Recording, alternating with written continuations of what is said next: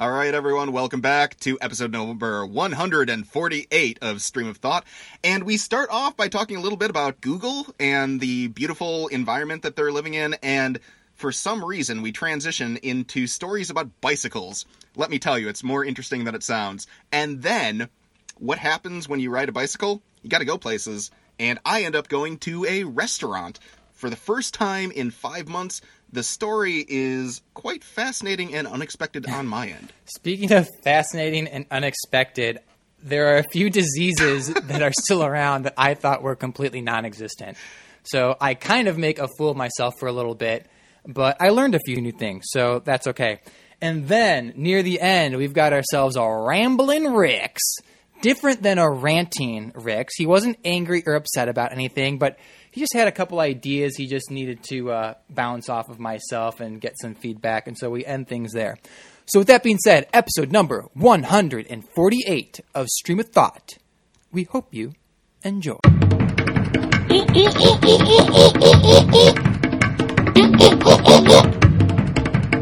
Do you still? I haven't been in the habit of listening to any podcasts lately. I listened to From Police to Priest. I think I'm halfway through number 30, but there was a period where I stopped listening for like five weeks, so I caught up.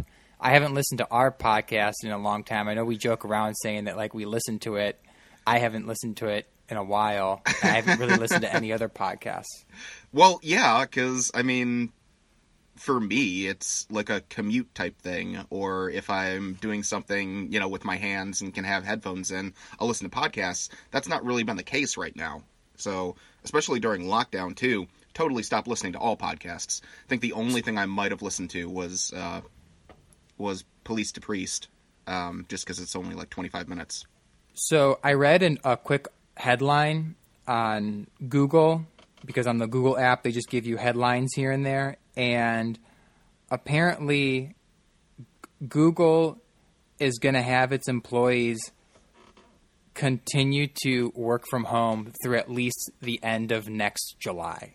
Yep, I saw I saw that report too. Man, to work in the tech industry, that's got to be that's got to be nice. Dude, that would suck cuz apparently I guess like I mean, Google's a real hip place to work. It is. It's super hard to get a job there. It is, it is so hard to get a job there. I imagine it's just like I see in the movie The Internship with Vince Vaughn and Owen Wilson, where they've got like a slide in there, and they've got it's like a campus. It's like a it's a straight up cool campus. Have you ever heard. seen any of those documentaries though? When it comes to I haven't seen documentaries.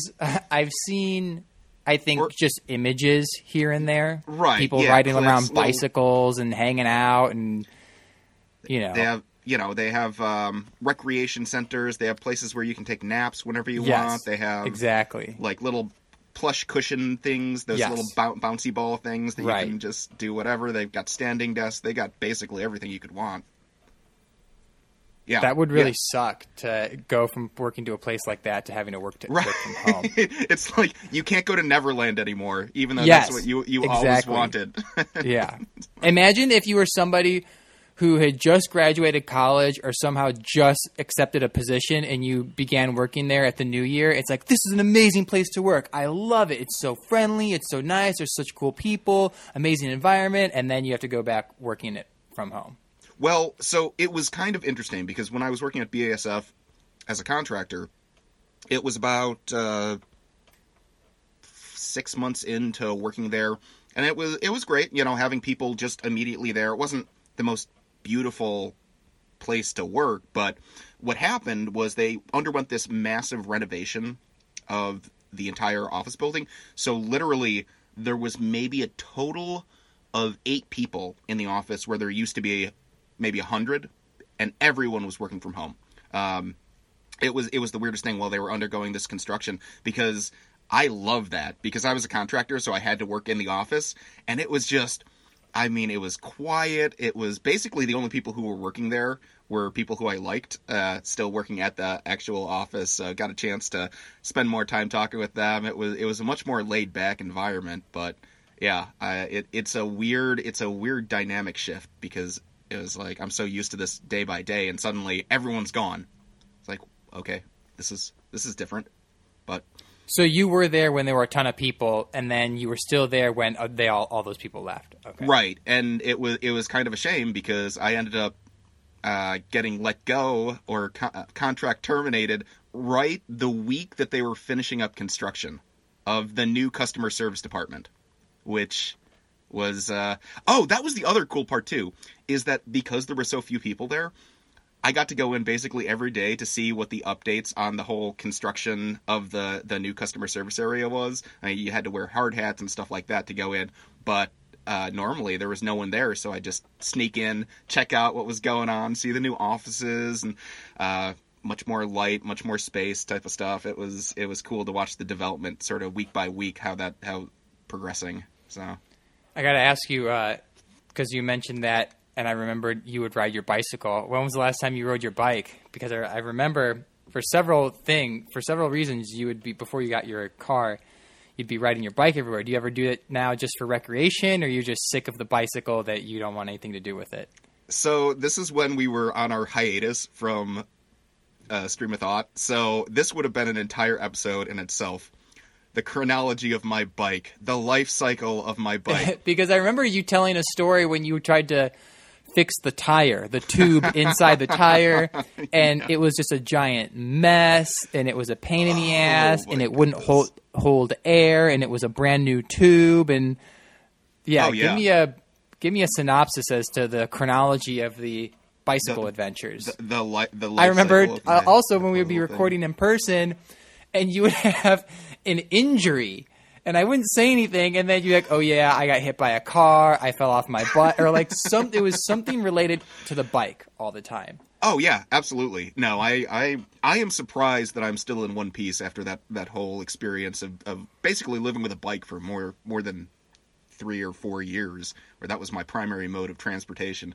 Uh, yeah, so I would say I probably put in because I had this bike since oh gosh, it was late high school. I think it was like junior or senior year of high school.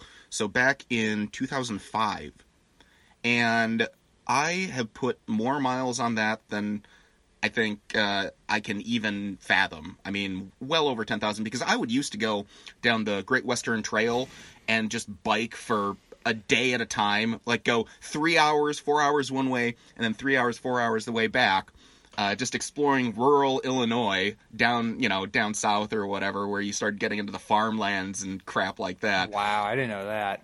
Oh yeah, no, it was it was one of the most uh, exhilarating experiences just to be out in nature and realize how close we actually are. Suburban Glen Ellyn is to rural Illinois. If you just go, you know, 25, 30 miles out of the way, you're gonna get to farmlands and Go on out these- to Elburn, end of the train line.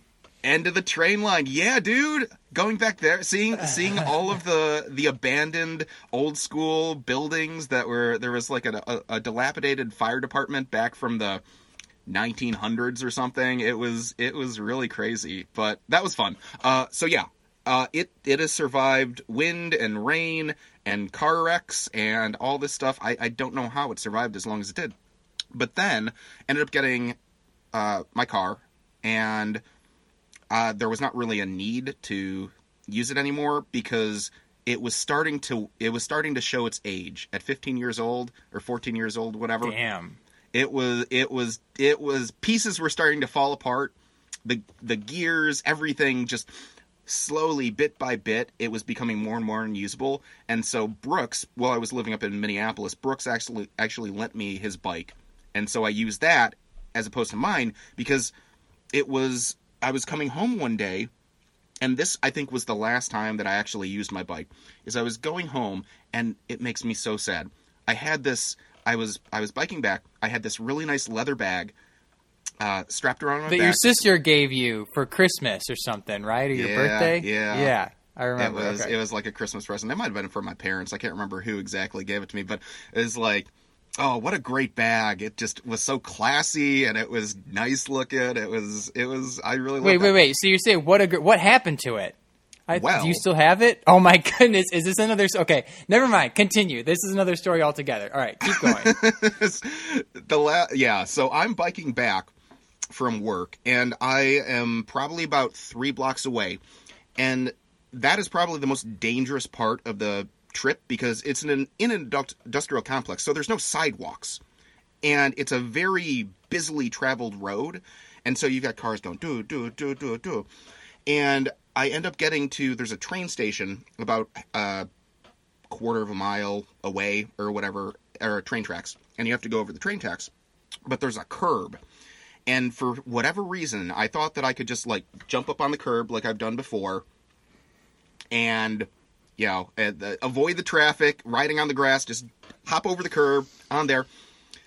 I hop up. Apparently, the front tire screw had gotten loose, and so when it lifted off the ground, it disconnected from the frame of the bike, and I you go forward. I go forward, flying over the handle of my book, down. and my my wonderful leather bag that I have catches on the bike handle and rips off. Totally rips off. And here I am, cars going by. This is rush hour. This is people are going home. So you got cars like suddenly stopping in the middle of the road, like, "Oh my God, are you okay?" Is and I'm I'm just like I'm I'm not surprisingly I'm not injured. I have I have like a massive um, bloody wound on my arm, Yeah. but that's that's the least of my concerns. That's not that's not the worst thing I've ever experienced. So it's like, oh, for fuck's sake, come Yeah. on. I'm like, no, no, I'm good. Thank you, thank you, thank you, or whatever. So I have to like like here like hobble over, try and get the remnants of my bike, remnants of my bag off to the s- side, and here I'm like, okay, well this this bag is totally done. Uh, but I'm also, oh gosh, I'm also ten miles away from home. Oh shit! I'm like, I'm gonna make this happen. This is gonna happen. and happen. is this eh, when is the uh, what's the climate at this time? Is this winter? Is this fall? Is this it's like what? fall. It's not. Okay. It's not too bad. It's not. Yeah. All It's right. not sweltering summer or freezing winter. So, so climate Okay. was fine. But yeah, here I am for probably about good ten to fifteen minutes, just trying to to get the wheel back into the gauge, and eventually I'm able to make it happen. And I finish going, and I just bike back the rest of the the 15 miles back home, being very very careful not to allow the bike to get any air whatsoever, which is not the easiest thing considering it's a very a very unusual route that I would be taking. It, normally driving on the roads because there's not a lot of sidewalks. So So the that. area where the bike where the wheel came off, right? Let's pretend that that didn't happen. From that point, how long would it take you to get home? And then when you were being very careful, in actuality, how, how much longer would it have taken you, or how much? What was the total time? Oh gosh, it was it was probably a good 25 minute bike ride. Um and then it, I think it took me close to an hour to get home Jeez. that day. Yeah.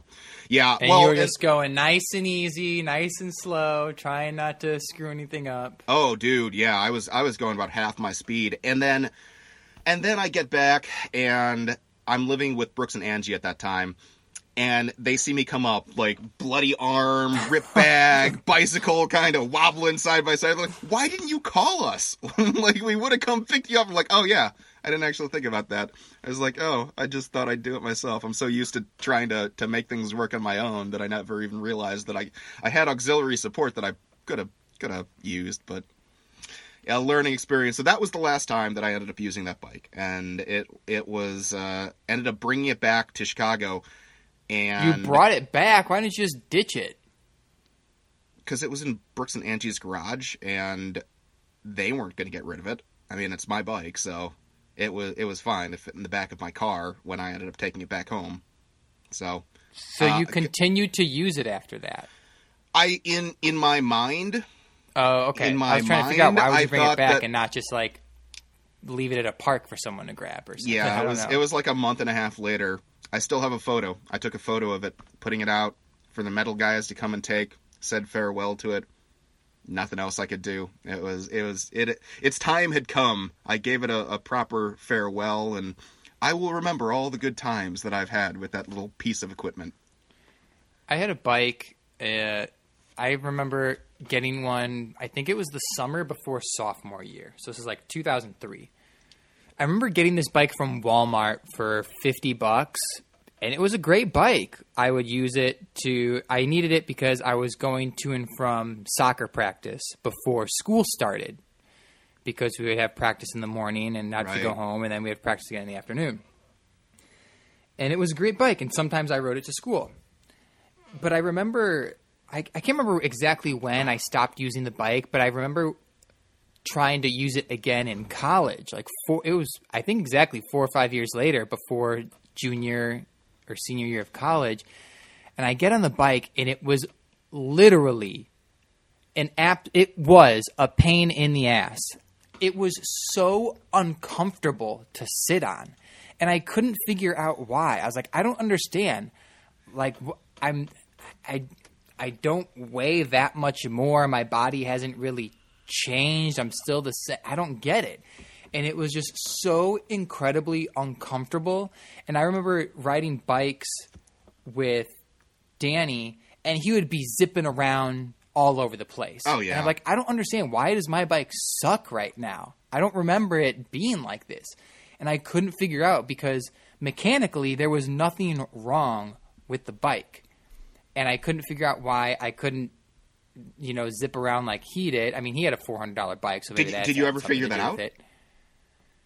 Um, I think it was just.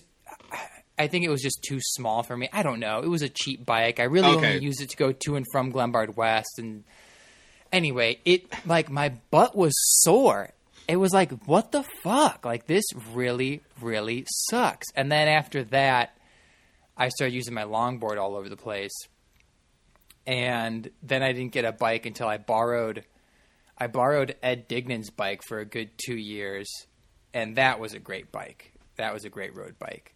Oh yeah. But I, I looking back on my bicycle experiences, I feel like, I mean, I don't know. I've never really had one as an adult, but bikes, t- in my from my uh, perception, are only useful when you're a child, or only like comfortable to be on when you're a child.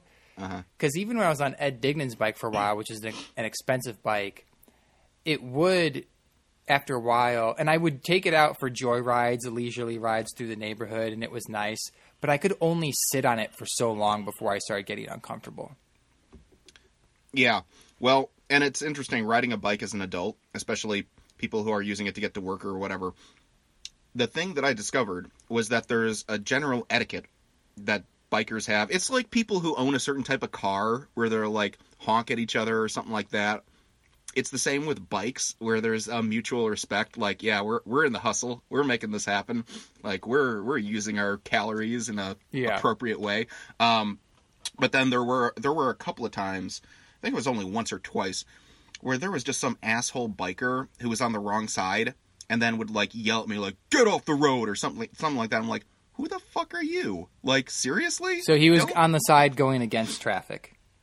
I was going on the side against traffic, so technically I was in the wrong. So But- you were the so so he was correct that you need to get your ass on the other side because on a bicycle you move with traffic. When you're a pedestrian and there's no sidewalk, you walk against traffic.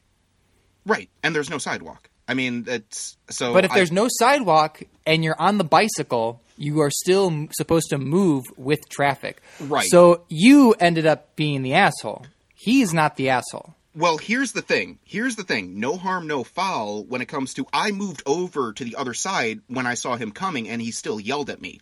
And I'm like, this is a road in which cars are going 45 to 50 miles an hour. I want to know if something's coming because if they're coming up behind me, there's lots of turns and curves and stuff like that.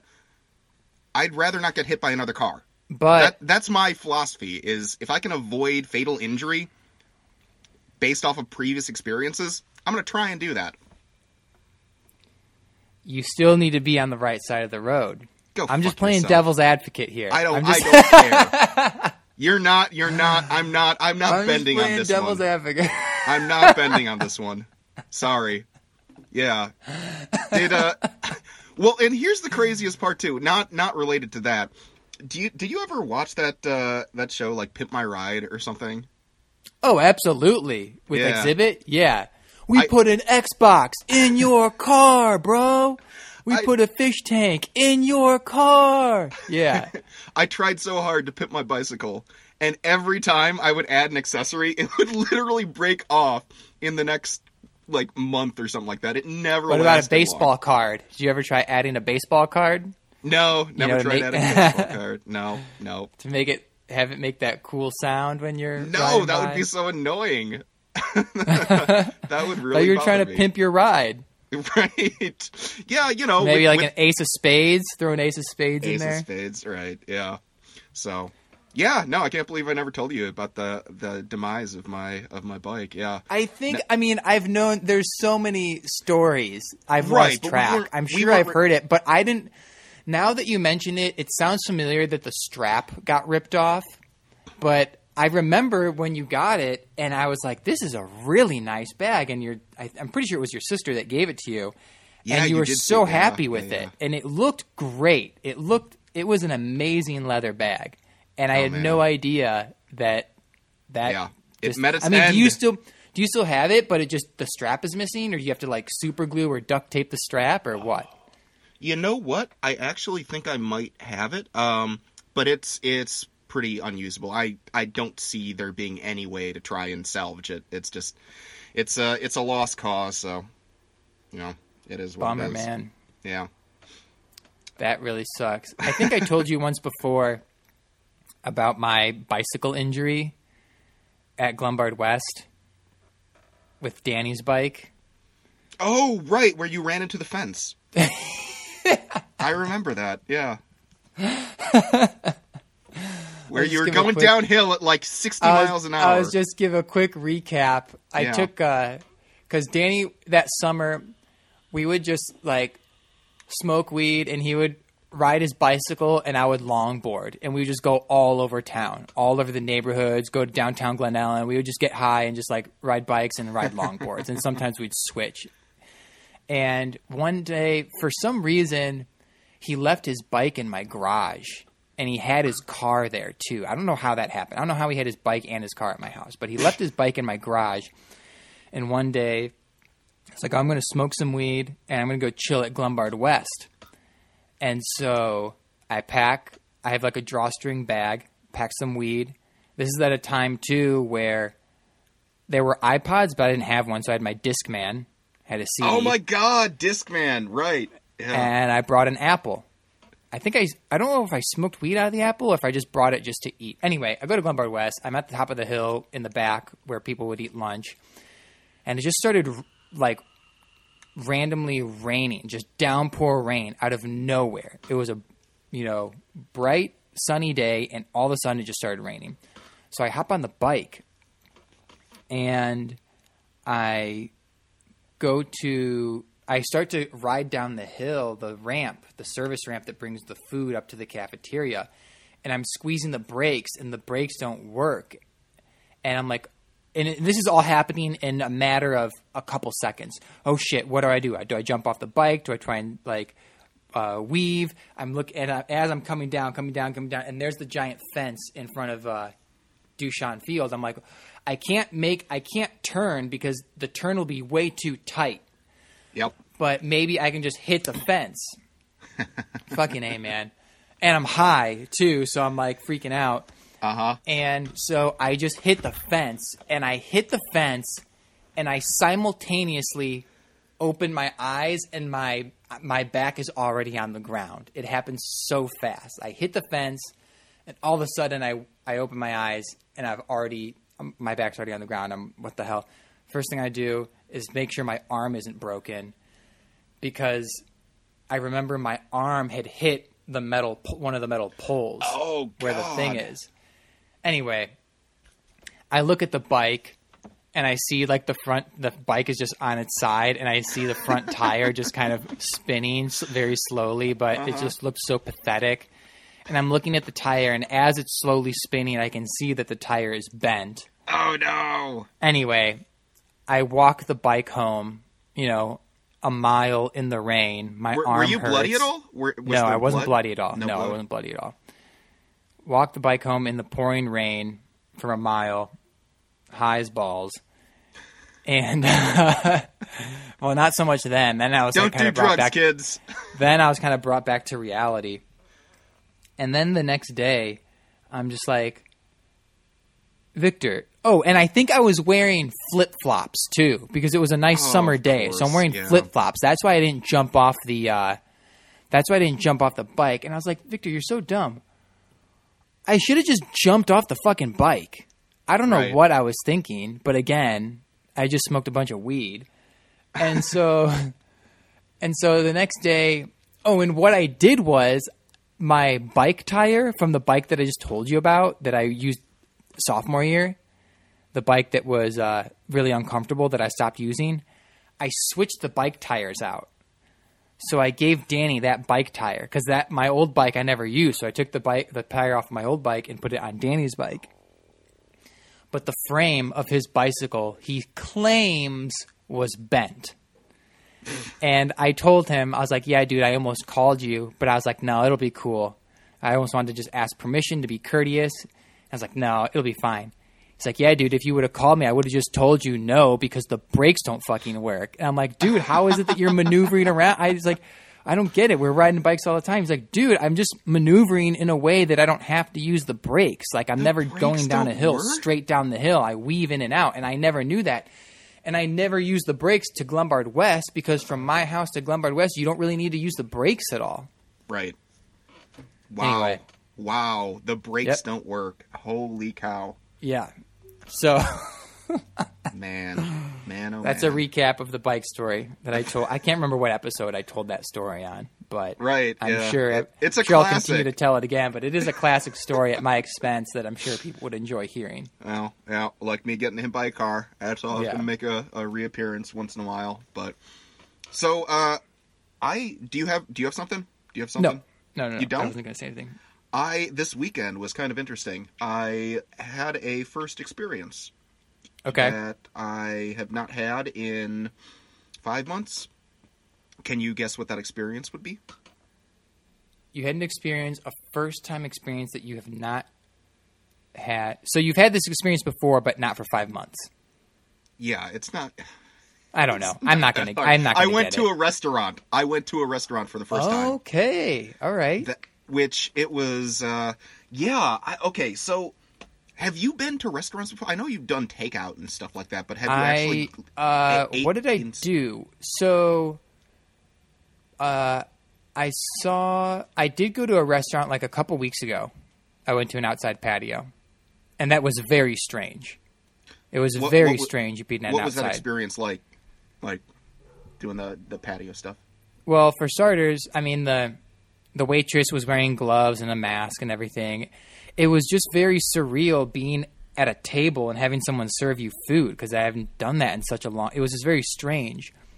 And then you go inside to use the restroom, and there's not anybody inside the restroom except for the staff. It was fine. Yeah. So, I ended up getting. a What text- restaurant did you go to? Uh, it was uh, Poorhouse in Oakbrook, Oakbrook Mall, the, the Poorhouse restaurant. I don't know if you've ever been there. I don't think I've been I- there. I've never been there before, but uh, yeah, it was it was one of those things where I had a, a former parishioner, one of my my youth from my ministry job in Downers Grove, ended up texting me. Uh, we've we've chatted on and off over the past couple of years. I think we've gotten together maybe once or twice, and so uh, she Your boy she Seth. no, no, no. This was a youth. this was a youth. Oh, okay. Yeah, no, I haven't. I, I haven't talked to Seth since all of that. I that know. happened. Continue. Continue. That's a whole. I know, I know, I worms, know, I know. I recall you that story. You you crack you crack the bottle open, man. Be careful what you say. You know me.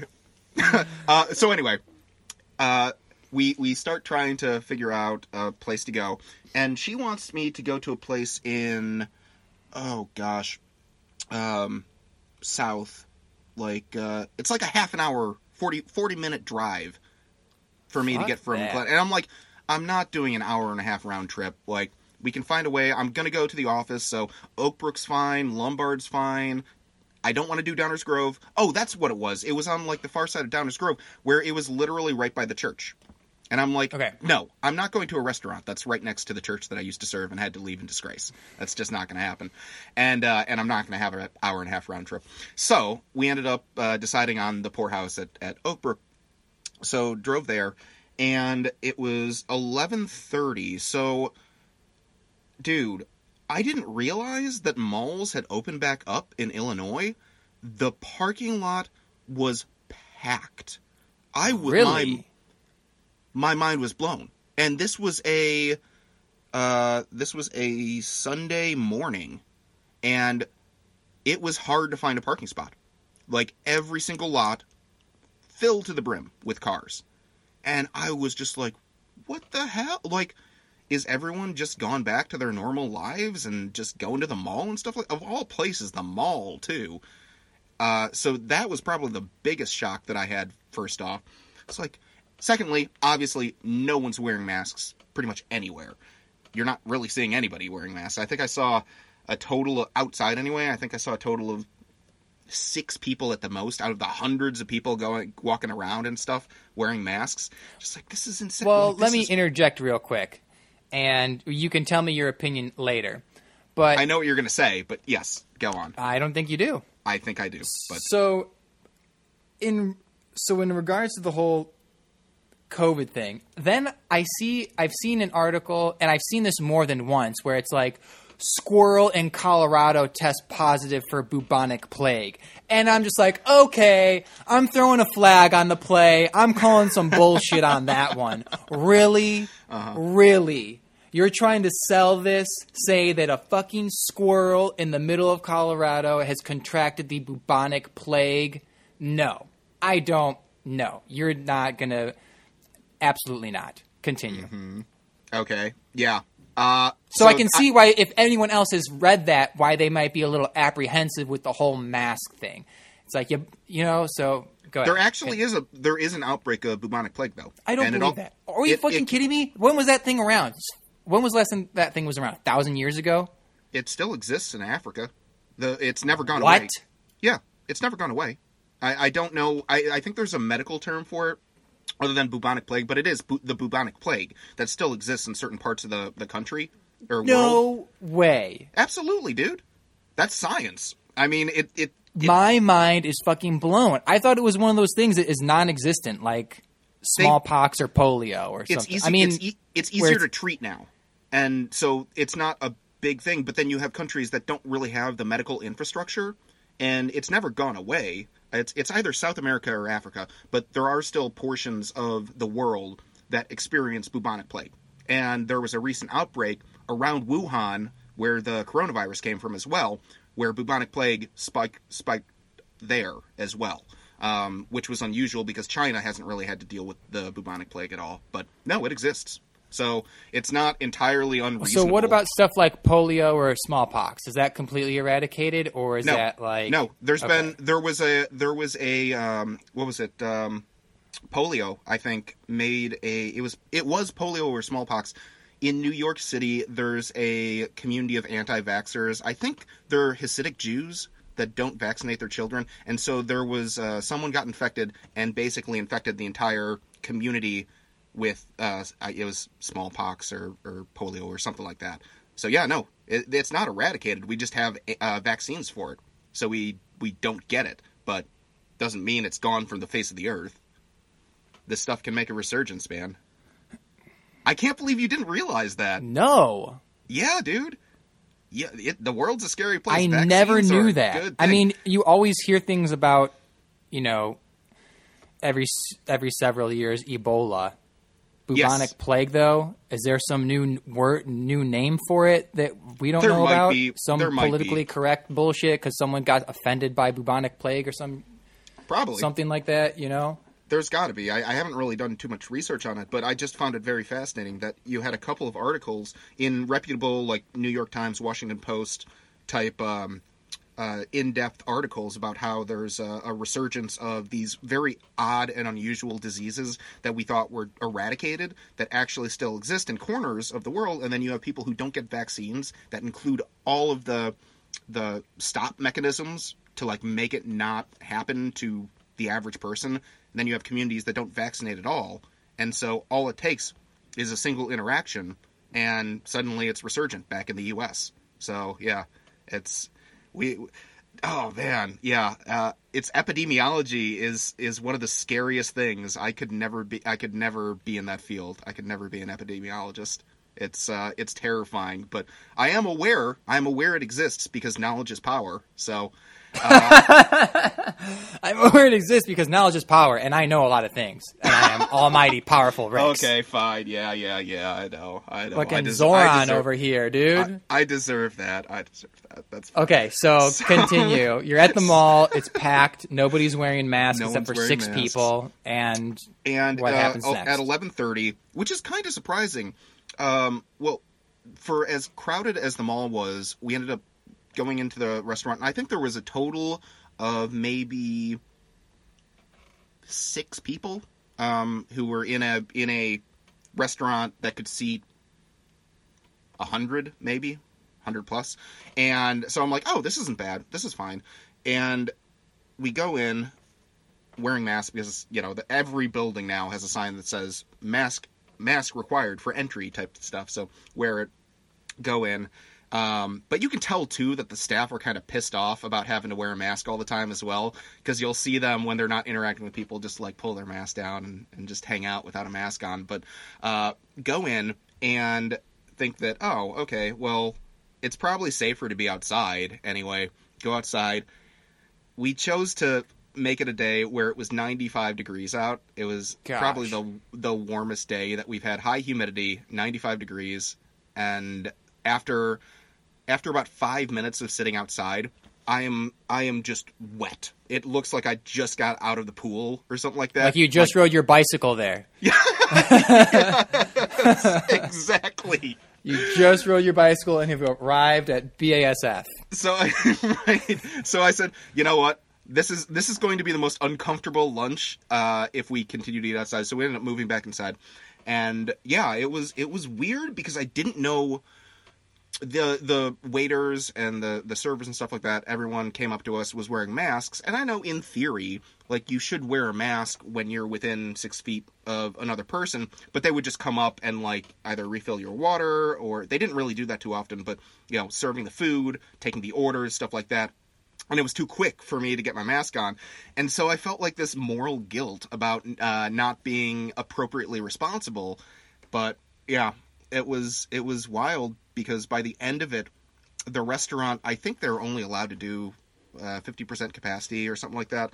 But it was at about 50 by the time we left it was about 50% capacity. I was, I was really surprised that uh, so many people, all kids, old people, like everyone, you know, everyone came in wearing a mask, but then once everyone sat down, I guess there wasn't really a, desire need to too inconvenient to wear a mask. So it just I, I felt so uncomfortable because it's like we're in an enclosed space, air circulating around. You don't know. All it takes is one person to cough or sneeze that has the virus, who knows where that stuff's going to end up. So yeah, I don't know. I, I feel bad for for restaurant workers having to be in that environment 24/7 where it's like you know, I didn't wear a mask for most of the the meal because I was either eating, drinking or um, talking or whatever, but Yeah, when you're eating, when you're at your table, all the people, when I, anytime I drive down Sunset and I see all the restaurants, nobody's wearing masks that are sitting at the table eating. Right. And I think it was because I hadn't experienced that in 5 months. I didn't know what proper etiquette was or what pop, proper protocol I still don't should know be, either. But yeah. I have no idea. So yeah, that was that was uh, that was quite the experience. I, I don't want to have to go through that again anytime in the near future, but um, figured well, relatively safe environment, so it was fun. Yeah, it was when I went to I can't remember what the name of the restaurant was, but when I was there, it was it was very strange, but it was it was nice. It felt like I got a piece of my life back just sitting at a table and having someone wait on you. It was uh, it was just very strange. But yeah, so when you were there, did you the whole time were you thinking, "Oh my goodness, I'm at a restaurant right now?" or was it just those first few minutes that you had to get acclimated and then you felt fine afterwards? You know what? Uh, Because when I was at the restaurant, I was very aware the entire time that I was there. I was like, I'm at a restaurant right now. Yes, uh, and I think that that's exactly how I was. I was constantly like in my subconscious. It wasn't really a big thing, but I was I was like constantly looking around at the proximity of other people sitting nearby, just like being aware that I was there in a time like this. So yeah, yeah, it was on my mind, just constantly in the back. So And then the restaurant I was at, when we were outside, and if you needed to go inside, they had doors, but they had installed like this pedal on the bottom of the door, so that when you open it, because you'd have to pull it open when you're outside, you would take put take your put your foot on top of it and pull it towards you. It's like, God damn it, this is so. I mean, I get it, but it's like son of a bitch. And then when I would walk out, I would just put push my shoulder against it to get out. But when I would go in to use the restroom, I almost reached for the handle without thinking about it. And uh, then it's like, please use the pedal. And I was just thinking, like, this is very odd and unnatural to use. Like, what if you're what if you're a child or like someone who's elderly or someone who needs to use a cane? Are you really? I mean, I'm suppose there's there'd be someone there to help open the door for you, but it was just very, it was unexpected and just Yeah, very that- odd. I've never seen that. That's so interesting. Yeah. Yeah, yeah. That but that did cross my mind though, where there was the the entry and where you had to pull the pull the lever to open the door and stuff like that to get into the restaurant. I'm just like, oh, I just feel so. Everything I do out in public, I just feel so unsanitary, or Really? am in the presence of so much unsanitariness of human nature. But I don't know. Illinois is still doing fine. Where for all the spikes that are going on. Poor, poor you in California. That Do you uh, do stuff like go to the park, like Glenbard West, or go to any, like? Do you ever like go outside, or do you just vent, you just stay in your little cave?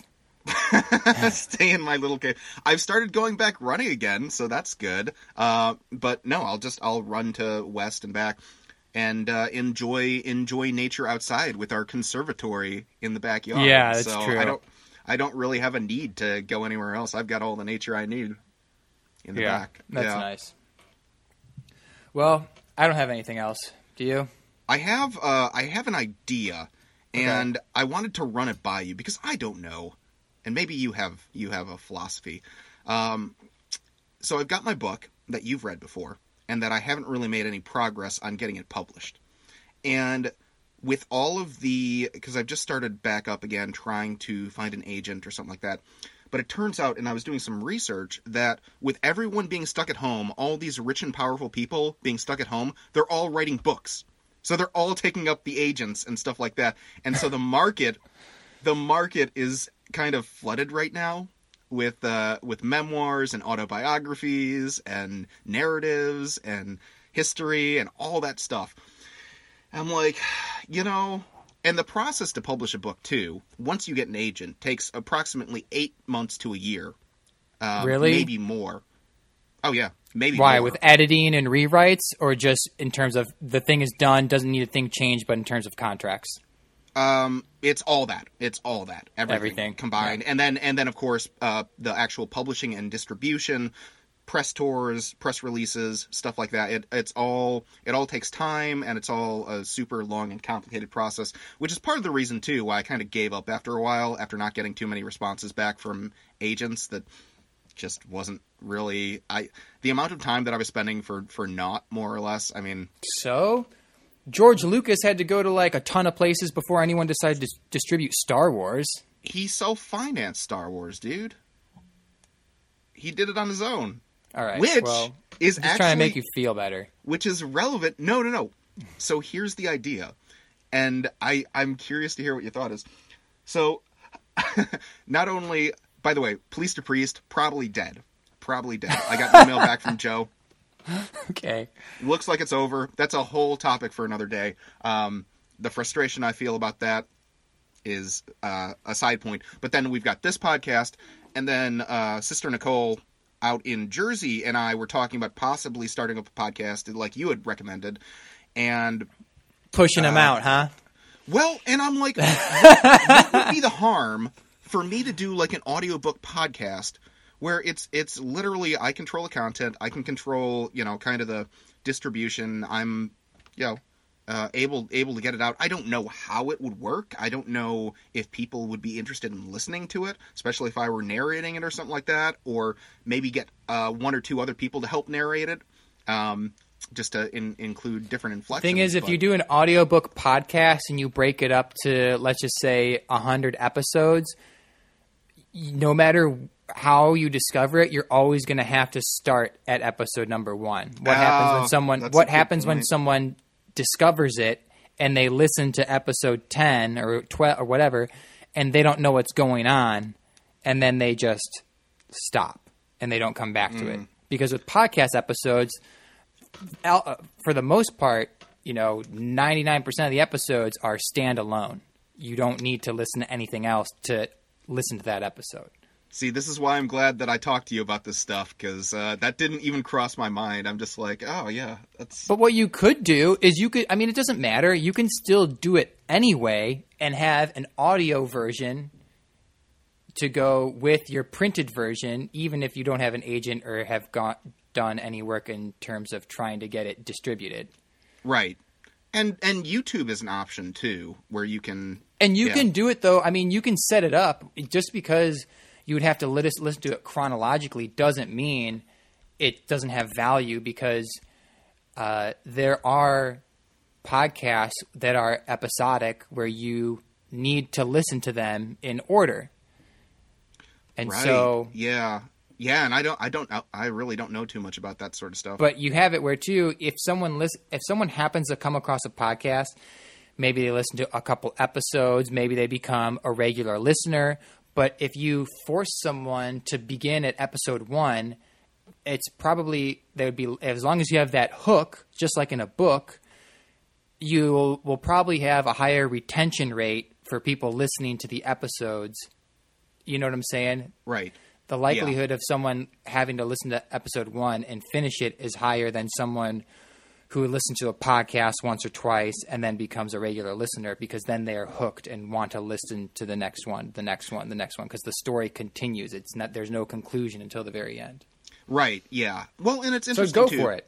because now that you Try mention it, that uh, I mean, it, it is relatively um, kind of insular, where you can. I mean, I, it's it doesn't necessarily need to be chronological. I think you can jump in sort of halfway through and Choose your adventure. choose your. Oh God, yeah, a choose your adventure.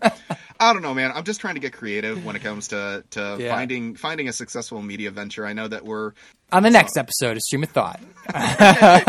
make sure you listen to episode one and go through every single 100. No, start with episode like first. three or four. right? Yeah. I think episode true? four is where it takes off. I oh, can't Oh, remember, man. but the Tale of Two Travels, I think episodes nine and ten or ten or eleven, like it it takes off pretty well in the beginning. The, anytime there's storytelling involved, gosh, that was so funny when you went to Florida. And your dad was trying to orchestrate. lo- Hey, what are we going to eat? What's there to eat around? here?" Oh my god, for my grandfather's funeral. Yeah. Some good times, some good stories. Kids are ripping the foliage apart, breaking branches, or whatever the hell they're doing. Okay, Terrorizing, yeah, terrorizing little insects, those little geckos. Yeah. Anyway. Yeah. it was a blast. I think that's it here for episode Yeah, I 148, think- right? I think we've run out of it. 148. Yep. Yeah. All right. That concludes things for episode 148. We'll see you next time. Peace.